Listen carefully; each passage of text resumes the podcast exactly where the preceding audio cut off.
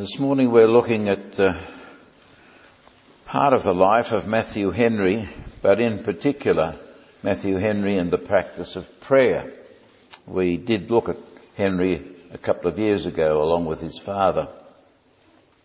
But he's best known for his commentary on the whole Bible, which was researched from his years of expository preaching and his knowledge of Hebrew, Greek, Latin, and French, just like our education. He died, though, after finishing Acts. He fell from his horse, and the remainder of his commentary was completed by friends from his notes. I was given a copy of Matthew Henry's commentary when I was in Sydney by a man who uh, was very, a very godly man, uh, whose wife had terminal illness and she eventually died. And uh, he was the sort of man who, uh, and the only one that ever has, but I'm not dropping hints about it because it's too late, but uh, he used to ring Jenny on her birthday every year uh, and pray for her over the phone, even when we moved to South Australia, and give verses of scripture. So he gave me this copy of Matthew Henry during the 1970s, and it's a great volume, and you can still obtain it. So I'd encourage you on that. George Whitefield often read through Henry's commentaries on Scripture during his own devotions. Just a brief look at the 17th century monarchs, which we do each time, uh, but this time because of Henry's birth date, we start with Charles II, who came to the throne in 1660, followed by James II, who was deposed and was the last Roman Catholic monarch. And then his 15 year old Protestant daughter, Mary II, married William of Orange, known in Northern Ireland and Scotland as King Billy. He was invited to take the English throne and was installed in 1689. There was the Battle of Boyne, north of Dublin in 1690, uh, where James was defeated and exiled to France and protected by Louis XIV. Mary died 1694 and William in 1702.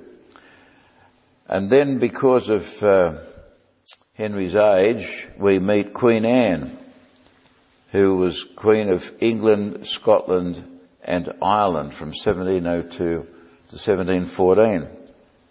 In 1707, there was the Act of Union between Scotland and England, and this formed Great Britain. 1710, St Paul's Cathedral was completed by Sir Christopher Wren. Queen Anne was followed by her third cousin, George of Hanover and this is where the German link came into the British royalty. Uh, George III, 1714 to 1727, so he was a little bit later. The composers, J.S. Bach, Handel, Isaac Watts, we sang one of his hymns this morning, then the Great Plague of London in 1665 and 66, the Great Fire of London. Mount Vesuvius in 1666. And I've added the two other theologians which were vital in the 17th century, John Owen and John Bunyan. I hope you've all been able to obtain a copy of Pilgrim's Progress and to read it more than once you can get it in modern form, but the old language is really great. John Owen is not easy to understand at all, particularly not in the original. Uh, but uh, as J.I. Packer, who studied a lot of Owen's work, said, you can obtain the modern translations of Owen's work, and they're well worth it. Then there was the great ejection, which we've mentioned before, that after the restoration of Charles II, so you've got St. Bartholomew's Day on August the 24th, 1662, which was so serious it was called Black Bartholomew. in co-sequence of the Acts of Uniformity passed by Parliament in May of that year and of course more than 2,000, probably 2,500 plus ministers were ejected, were expelled from their churches, their residence, their incomes because they would not conform to the use of the Book of Common Prayer as the uniform order for worship in the Church of England. Now why did they do that? There were several reasons, but the, the, Book of Common Prayer in the early days was regarded as being too much like the Roman Catholic Missal. Uh, and it, they wanted to have this clear-cut separation between Roman Catholicism and Protestantism. Uh, there's no suggestion that the Book of Common Prayer is like that today, but there was a very strong feeling about it in those days. Well, what about Matthew Henry? He was an English Puritan, born in 1662, a few weeks after his father was ejected from the Church of England ministry and therefore lost his pulpit for not conforming to the prescribed forms of worship. Matthew was born in a Welsh farmhouse in Flintshire. Educated mainly by his father, he was reading the Bible to himself when only three years of age. That's good parental guidance for him. He studied law, but God had other plans. And from 1686, age 24, until 1712, after Presbyterian ordination, he pastored in Chester. The church began in private homes, but grew to over 350. Now I presume that they didn't all meet in the same home, but we just don't know. Henry sometimes rose at 4 a.m., often studying eight hours a day. There's an encouragement to anyone who wants to be a preacher. His first wife died in childbirth and three children from his second wife died in infancy. Infant mortality was, was all over the place in those days. There was barely a family that didn't suffer from that. And uh, it was a continual crying out to God uh, for these situations, but they were burying children one after another. It was really hard going. In 1700, a meeting house was built for him in Crook Lane and a gallery added six years later as another church group had joined them. So communicants numbered 350. So it was a large house. Matthew also held monthly services at five neighbouring villages, plus regular preaching to prisoners in the castle. He published a method for prayer with scripture expressions proper to be used under each head. That's a rather long title which wouldn't uh, generally be accepted today, but it was telling the story. That was in 1710 and it went through more than 30 editions. So it was very popular. Now, what I want to do this morning is, is change our usual pattern. We're not just talking about what happened in history, but what Matthew Henry gave to us in his writings. I don't know how popular these uh, things are that I'm going to mention, but I'm convinced after all my years in pastoral ministry that prayer is the missing note in church life in the life of most Christian believers, and we are not taught about prayer. We are not taught how to pray. We are not taught the significance of prayer. It might be said, well, you need to pray. Okay, but what do I say? How do I start? And you listen to some prayers and I must confess that I shudder when I hear them because there's, there's nothing there. It's as if God was the guy living next door instead of a holy God. Uh, the way we commence our church services is also a significant. I'm old enough to to be uh, complaining about some of these things as I look back over the years. You hear people say, well, welcome this morning. No. We're here to meet a holy God, not welcome as if it was a football match. Uh, you can welcome one another.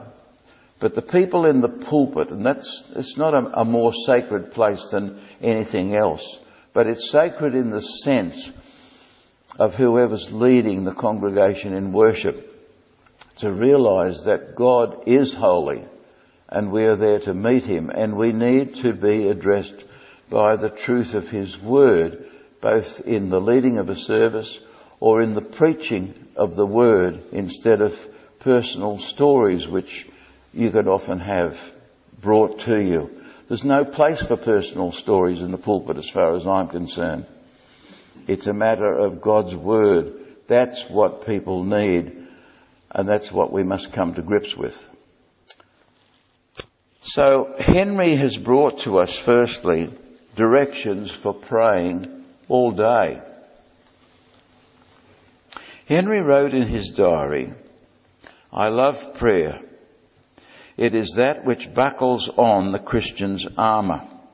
Now, you know the Christian's armour is talked about in Paul's letter to the Ephesians. Since the Christian must wear God's armour at all times, he must pray without ceasing. Well, the scripture says pray without ceasing.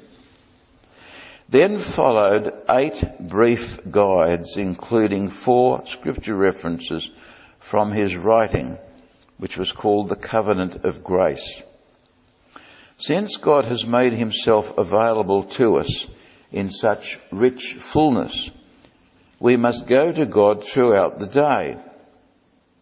Henry wrote, David solemnly addressed himself to the duty of prayer three times a day as Daniel did. Morning and evening and at noon will I pray and cry aloud, and he shall hear my voice. David wrote that in Psalm 55, verse 17. Nor did he think that was enough.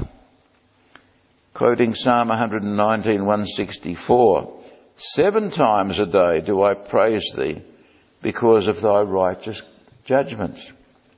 And to emphasize this truth, Henry wrote three discourses of directions for prayer. So, what do we learn from this? We can pray at any time. I was a bit surprised many years ago when we lived in Sydney. I met a, a guy that was regarded as famous pre- preacher. Now, I don't think any preacher's famous, but at any rate, he was well known and we were talking about prayer, and he said to me, I, as I walk around the house or around the street, I pray, and I'd never heard that before. And I thought, what a good idea. Because the Bible doesn't say you close your eyes to pray. And you wouldn't want to close your eyes if you were walking around the street. So we can pray at all times. We're driving along in the car. You don't close your, close your eyes then either. You pray. The Father is always with us. We never ask Him to be with us. You hear some, some people say, Lord, we, we ask that you'll be with us today. That's nonsense. He is with us. He never leaves us or forsakes us. He is our Saviour, our Father, our friend. And so we talk to Him.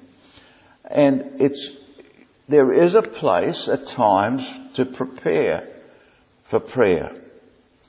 But there's also occasions when we rush into His presence because of the urgency that we're facing. And that's quite legitimate. So let's look at Matthew Henry's directives. Directive one, begin each day with prayer. Psalm 5 verse 3.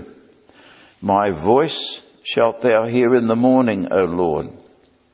In the morning will I direct my prayer unto thee and look up. So there's a direction in prayer. It doesn't hit the wall and bounce back. He says, I will direct my prayer to thee. Henry wrote, It is our wisdom and duty to begin every day with God. He sought to motivate us to prayer and remind us that we can pray with assurance for, quote, wherever God finds a praying heart, he will be found a prayer hearing God. If we pray to God as Father through Christ, the mediator according to God's will revealed in the Bible, then we can know that He has heard us and will answer according to His kindnesses. God requires us to pray to remind us of His authority over us and His love and compassion toward us. We always have something to talk to God about. I am, I'm far from talking like this with us this morning as if I've got all the answers to prayer or as if I'm a great man of prayer. I battle personally in prayer. Um, it's so easy for the mind to be distracted, to go off and in other areas, and we think, oh goodness, what's happened? I can't kneel to pray now. Uh, it's just not physically possible for me. If I get down, I won't get up. But prayer, prayer doesn't have to be in a particular posture, but it's good to be as comfortable as you can if you unless you're walking around. That's a different matter. All of us probably battle in prayer because the devil is one who doesn't want us to talk to God at all. And he will put every obstacle, particularly mental obstacles, in our way to stop us praying. So we need to persist. We need to be determined. We need to press on in the areas of prayer. We've probably all had the situation if we're parents, we've spoken to our children and we say later on, did you hear what I said to you? Huh? Oh, did you say something to me? Uh, we can go through that. Well, it's a bit like that with God, isn't it? But God does hear what we say to Him. And so we persist. Now Henry continues then, let no obstacle hinder you from coming to God. He will hear your cries from the depths. Psalm 130 verse 1, Out of the depths have I cried unto thee, O Lord. Though God be fearsome, he grants believers the spirit of adoption to have freedom with him. We have been adopted into his family. That's the wonderful truth of it all. Paul writes in Romans chapter 8 verse 15, For ye have not received the spirit of bondage again to fear, but ye have received the spirit of adoption, whereby we cry, Abba, Father. Now, Abba, of course, was that affectionate word for father that was used by Jewish children in their home. The fact that we can cry to Abba, Father. There was a, a time some years ago when you heard people talking to God as Daddy.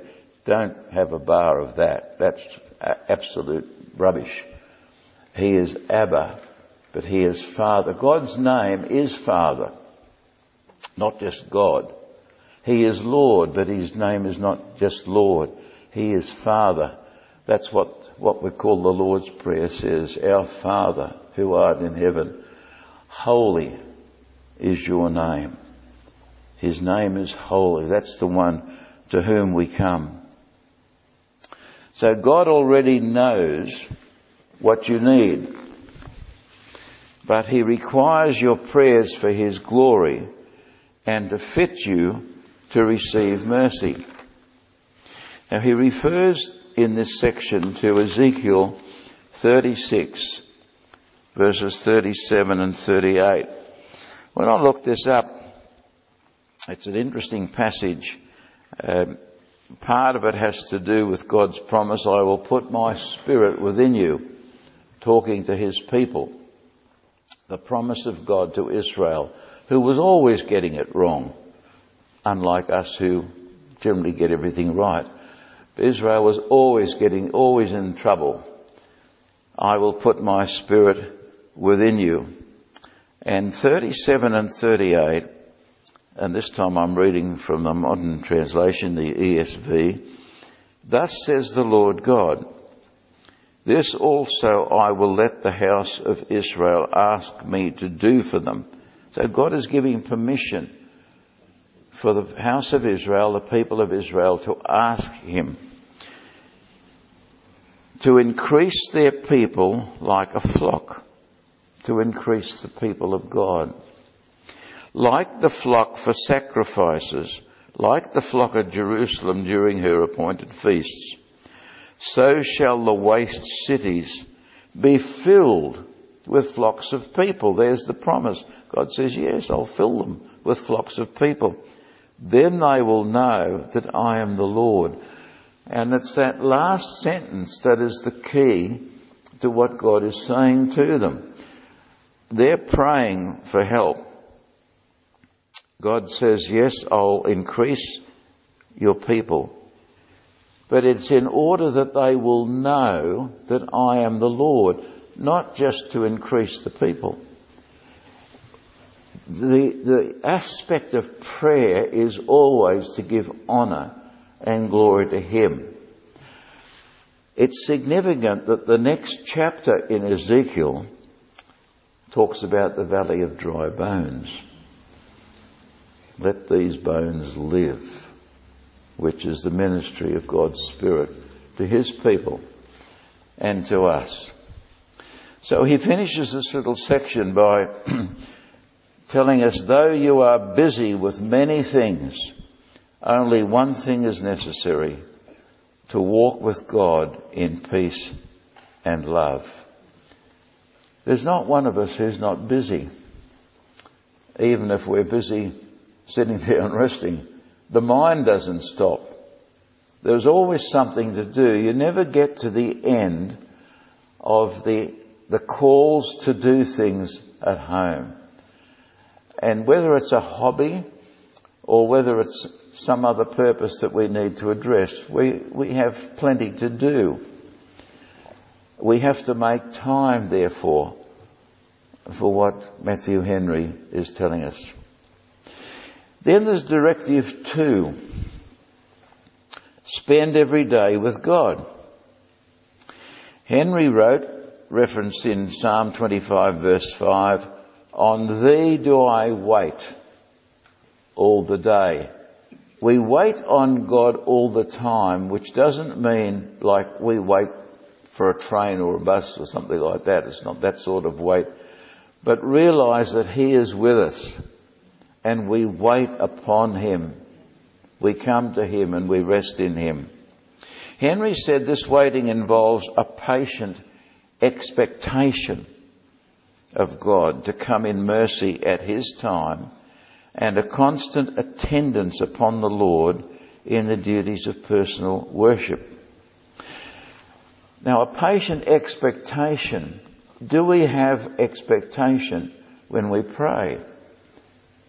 that God will answer, yes, according to His will and His time, but that He will answer in personal worship. The saints need patient expectation. For they, oh, who are the saints? Every Christian is a saint. You don't have to become a saint. Every believer is a saint, is a holy person. The saints need patient expectation for they often wait through long, dark, stormy days for God to answer their prayers. That's true, isn't it? Many of us have been praying for years about a particular situation or a person or whatever it is. And the long storms, like we had this, the big thunderstorm last night, uh, which reminds us that God's still around and He's in charge, but it's in His time according to His purposes. But they wait in hope. and hope is a certainty. The Christian's attendance upon God throughout the day is captured in the phrase to wait upon the Lord. To wait on God is to live a life of desire toward Him, delight in Him, dependence on Him, and devotedness to Him. So we, he used his dictionary for a number of D's there to remind us of what's happening. Delight, dependence, devotedness. He wrote, we should spend our days desiring God like a beggar constantly looking to his benefactor, hungering not only for his gifts, but for he who is the bread of life. To wait upon God for himself, not for what he can give us. He does give us, he feeds us because he's the bread of life. He feeds us with what he knows we need. We should live in delight of God, like a lover with his beloved. Do we love to love God? Now that's a, a pertinent question. Do we love, not, he doesn't say do we love God. He says do we love to love God? That's a more intimate situation. Constant dependence is the attitude of a child towards his father on whom he trusts and on whom he casts all his cares. Are you burdened with cares? Well, who isn't? Well, Henry says, cast them on the Lord. God is there. Let him have them. But I still got to, yes, you still got to face the issues. But to know that God takes the heavy end of the load makes all the difference. The glory of God should be the ultimate goal of all your work. It's amazing how often in scripture it's the glory of God seen in the face of Jesus Christ, but the glory of God, which is our ministry, to give Him glory it's a, it's a word that has the understanding of a weight about it, the weight of glory. To, to pour it on Him, but look for that glory, which we don't see with our physical eyes, but we see through the words of scripture as His Spirit works amongst us. Are you tempted to follow another way? Well, of course we are. Then shelter yourself under His grace. Are you suffering? Well, we all suffer at times.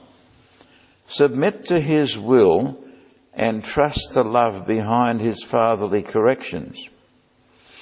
Now that's not easy. We go through suffering. I sometimes wonder about uh, people who say, well, will, will, you pray for me? I'm going through a rough time. What sort of a rough time? Oh, well, um, you know, there's the children and, or there's my parents or there's the neighbours or something and there are some issues in life which we can talk to God about, but which is part of our own growth. We're, we're not into the escape business. Sometimes our prayers are hoping that we can escape from the reality of what we face. Now I don't find that in scripture. I find that you know, what about Daniel? Daniel didn't pray that God would stop him going into the lion's den. He went into the lion's den. And he didn't know, according to what we read in scripture, that the lions weren't interested in him because God stopped their mouths. And there's a variety of stories in the scriptures that prove the fact of people having to face the reality and are not escapists we are not in the business of trying to run away from what we face.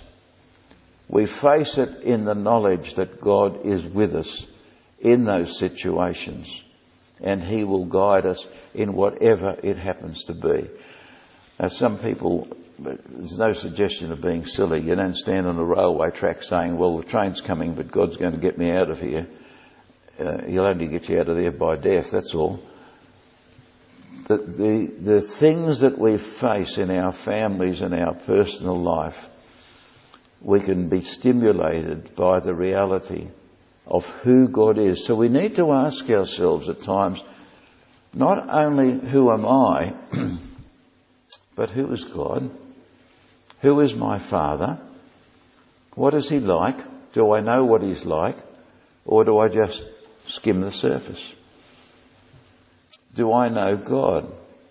Now that, you never graduate from that. You never get to the point of saying, well, I know enough about God, I can move on to something else. You never know enough about the scriptures. There is always something new that He brings to us when we read it, and we read it with the desire to know, to understand, not just the desire to turn over the next page. There has to be that desire, that concentration within us. Now you find people who say, oh, I'm no good at that sort of thing. I, I didn't do well at school and I never went to uni and I, I, you know, it's alright for you. No, it's not a matter of that. When you look at the disciples, they were very ordinary guys, weren't they? Paul apparently went to university, so we're told. But none of the disciples did. They could fish or they could do other bits and pieces. And they were very common, ordinary blokes, as we might say. Why did Jesus pick them? Well, you'll have to ask him one day. But he, he chose them. And more importantly, why did he choose us?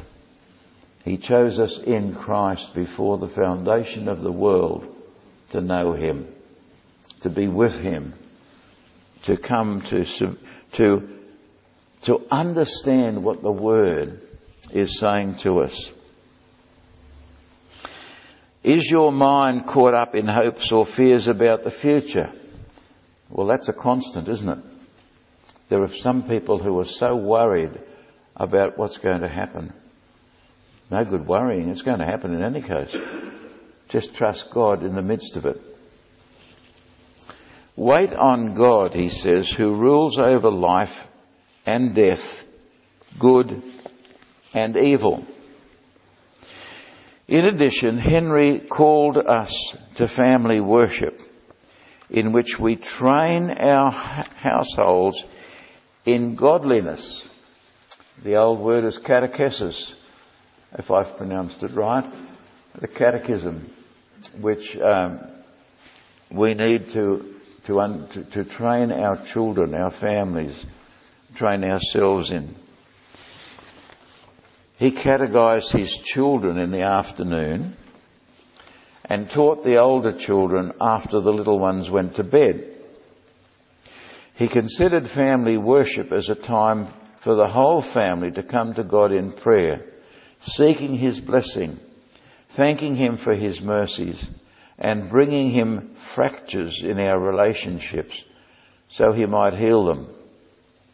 Then he adds, do not waste time reading unprofitable books. So many unprofitable books around the place. Some of them, so-called Christian books, are most unprofitable also. They, they're just fiddly-dee things that aren't worth. You need to get your teeth into some solid stuff. I've had sometimes with a smile, but encouraging people to read Calvin's Institutes. What? What? What would I want to read that for? Do you the world of good to wrestle with that. It's, there's a new version being translated from French, so uh, I encourage you to do it. Now, directive three. Close every day with God. And he refers to Psalm 4 verse 8, I will both lay down, lay me down in peace and sleep, for thou, Lord, only makest me dwell in safety. We may end our days in contentment if we have the Lord as our God. Having God to be our God in covenant, we have enough. We have all.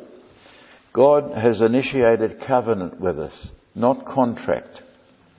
There's no contract from God. It is covenant.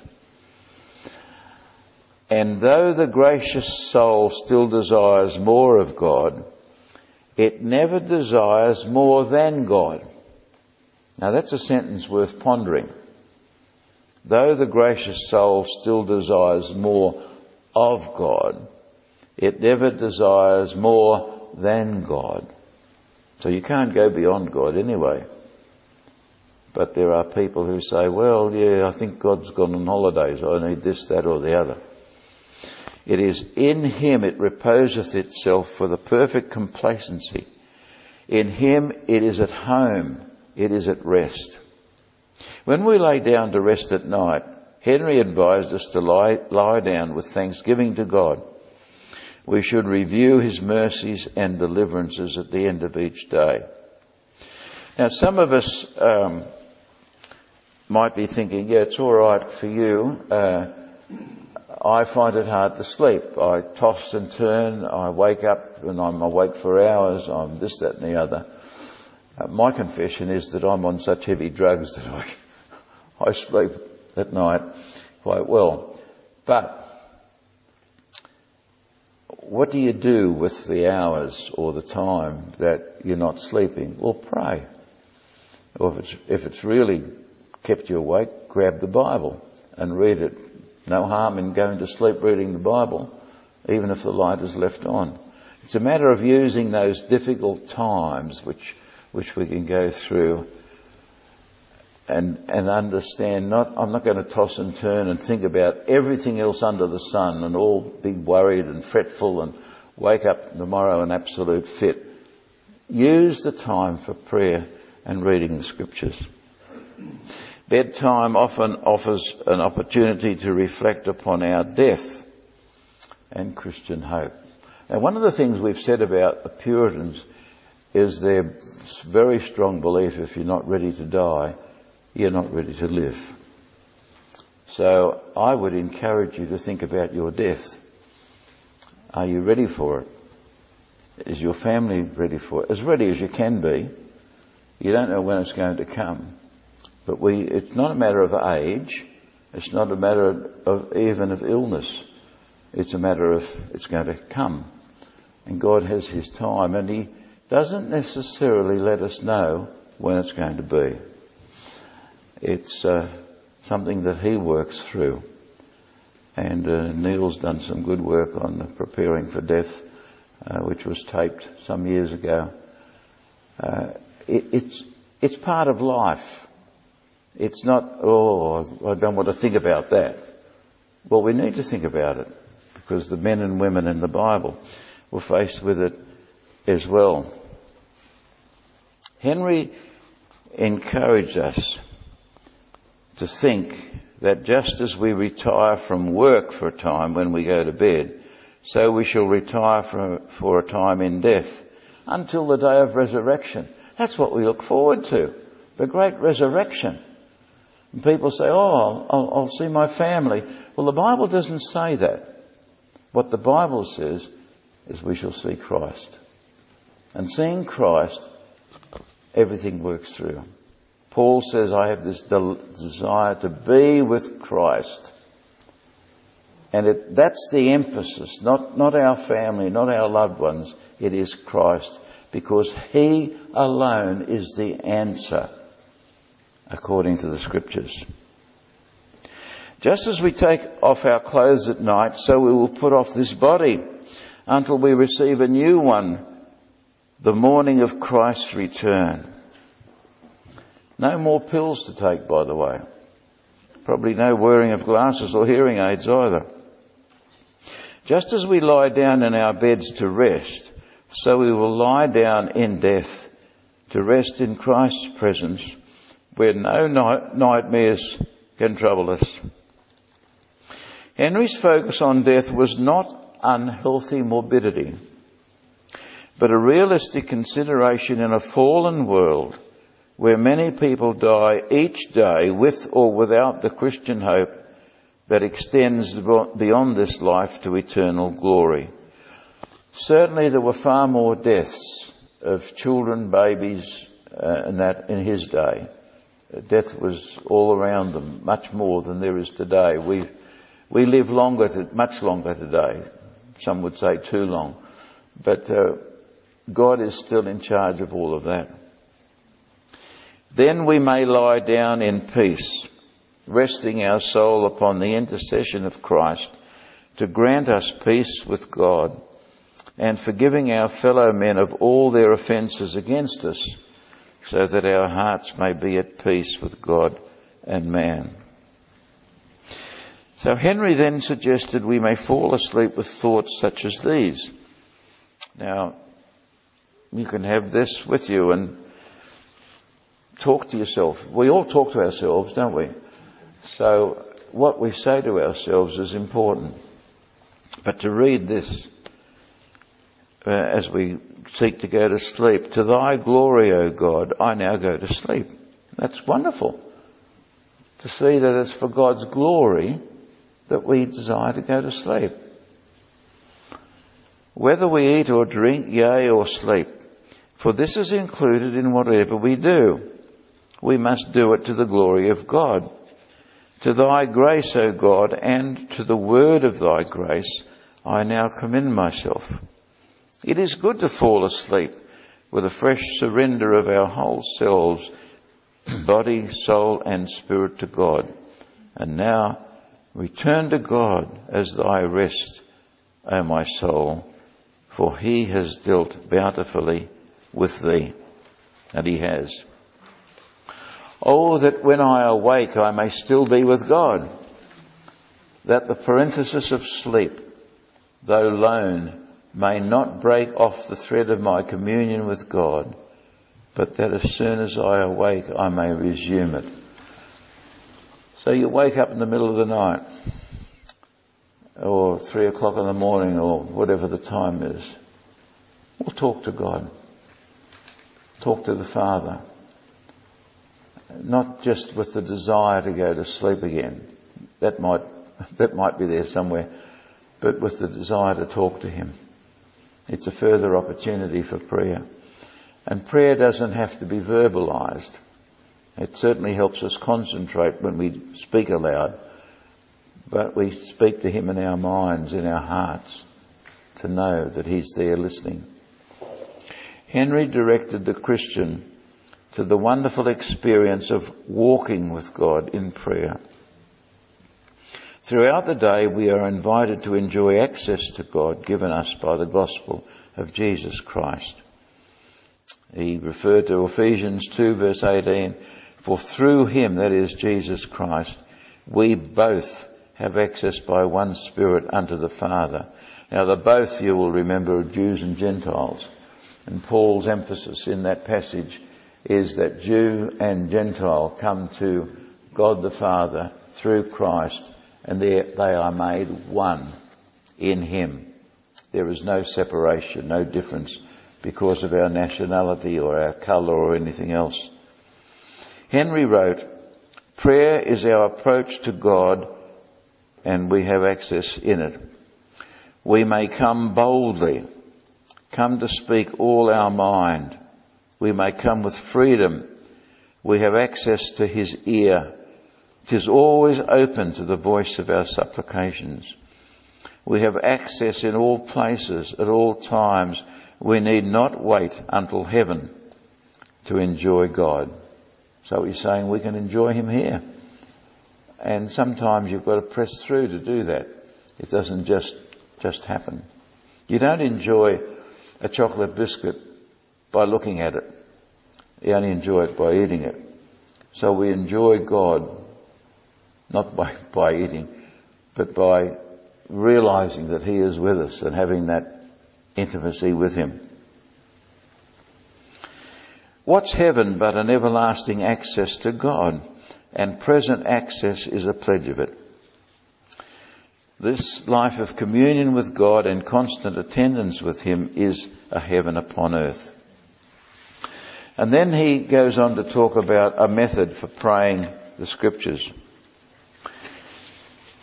When a Christian devotes himself to prayer, whether privately or publicly, his prayer should be copious and full because his burdens, concerns, needs, desires and sins are many and God's mercies are great. We might need to write down what we want to pray about in case we forget, because later on you think, oh, I meant to pray about that and I didn't. So write things down to remind yourself. This commends the use of some method in prayer. Yet there are times when a Christian's heart is so lifted up in prayer that a method would clip his wings. So if that's the case, well, just enjoy God. But those times are rare. Ordinarily our prayers require a method, for we do not want to speak rashly before the glorious majesty of heaven and earth. The Bible shows us that our prayers should consist of short, clear, potent sentences. Interesting way he puts it. For example, he says the Lord's Prayer, to, to pray that rather than a rambling stream of consciousness or semi-consciousness in which you forget what you're saying before your prayer is even done. I think he knew human nature when he wrote that. I say the Lord's Prayer every night. Um, it's not the only prayer, but I, I go through the Lord's Prayer every night realizing that I have a Holy Father who is in heaven. That's when I'm in bed, by the way, not before, not beforehand. to help us form prayers that are better focused, Henry directs us to the source that is sufficient for every good work, the Holy Scriptures. Hear Him speaking to you God's word must be the guide of our desires and the ground of our expectations in prayer. So that when we, he's saying when we read the scriptures, we don't just read them, we hear God speaking to us through the, through the words that we read. At the heart of God's method is praying God's word back to God. Uh, just to, to add on that, how do you, how do you learn to pray? Well, you learn to pray by praying. Where do you start? How do you begin? Well, the Psalms are a good place to start. To pray, pray through the Psalms. It's a pity we don't still sing the Psalms in church as well and learn a bit more about them.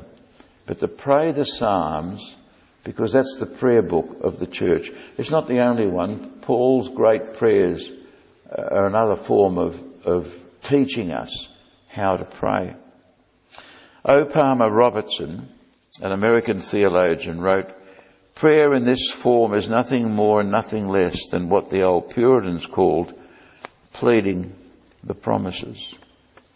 So the promises of God we, we use in our prayer as a direction. God has made promises to His people. His people respond by directing those promises to the Lord in the form of prayer. Henry did not restrict himself entirely to Bible promises.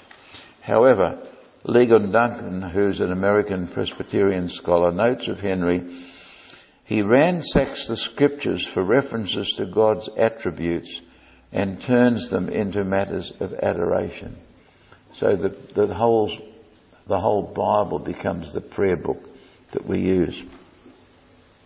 In every respect, Henry sought to fill the mouths of God's people with God's own words. Although he acknowledged that it is convenient and often necessary to use other expressions in prayer besides those that are purely scriptural. Now that's a helpful point because what he's saying is yes, we, we use the scriptures, we pray the scriptures, we pray the promises. The Bible is our prayer book, that's what we use, but there is more than that because we live in a real world where there are issues that we pray for. So there's nothing wrong. He's, he's not, he's not pulling down the blind and saying you shouldn't play, pray for your relatives or your family or for your church or situations. But to pray in, to pray in a way that is positive and constructive and believing from the scriptures, not just as a, as an extra, which is uh, on the circumference. Henry's method included adoration, confession, petition for ourselves, thanksgiving, intercession for others, and conclusion. West, this, this pattern generally follows what is offered in the Westminster Directory for Public Worship, which was put together in 1645. So Henry's great maxim to us today is pray the scriptures. That's our prayer book.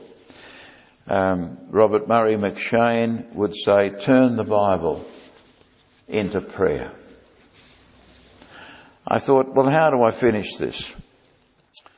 Well, why not go back to John Calvin? Next week, uh, this will be a, a, an introduction for us. Next week, we're not looking at the Puritans. We're going back to the period of the Reformation. And uh, so we're turning back a hundred years. But Calvin, from his Reformation time, said, We are taught by faith to know that all the goodness which we need and which we ourselves lack is in God and in His Son, our Lord Jesus Christ, in whom the Father has placed all the bounty of His blessing and grace, so that we may all draw from Him as from a most plentiful spring. It therefore remains for us to seek from Him what we know to be in Him. Now that's a good point. To seek from Christ what we know to be in Christ. How do we find out what's in Christ? Read the scriptures. To ask for it in prayer and supplication. For to know God as the master author and dispenser of all good things, who invites us to seek them from him, yet not to turn to him or to ask him for anything would get us nowhere. Thus we understand that whatever God invites us to expect from him, we are also commanded to ask for in prayer. It is not for his sake that he has ordained prayer, but for ours. It is, it's for us. It's for us. We must lay aside any thought of our own glory, have done with any belief in self-worth, and ceasing to have any confidence in ourselves, let us in our humility and abasement give glory to God.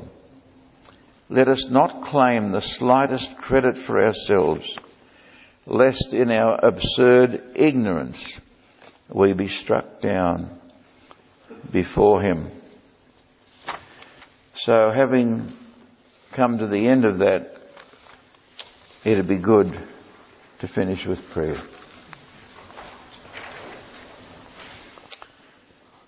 To you, O Lord, I lift up my soul. To my God, in you I trust. Let me not be put to shame. Let not my enemies exalt over me. Make me to know your ways, O Lord. Teach me your paths. Lead me in your truth and teach me. For you are the God of my salvation. For you I wait all the day long. Oh Father, we thank you that in all the turmoil of his life, David was able to write those incredible words. And that's our prayer to you just now. We come in our weakness, our questions, our inabilities, our desire to know you. We pray for each other. We're all in the same boat this morning. We all have our struggles. We all have our wishes and we all have things that go wrong in our lives. So easy to focus on them, but help us rather to focus on you. For you alone are the answer. You alone are the one to whom we come, a God who is holy and righteous. A God who gave your Son to be our propitiation to deal with all of our sin, to cleanse us thoroughly, to give us your Holy Spirit. Father, may we go from here with a holy knowledge that you have spoken to us. Spoken not so that we can ever pat ourselves on the back, but spoken so that we know we are in Christ, always in Christ, and that you are working your purposes out in our life. We thank you in our Saviour's name. Amen.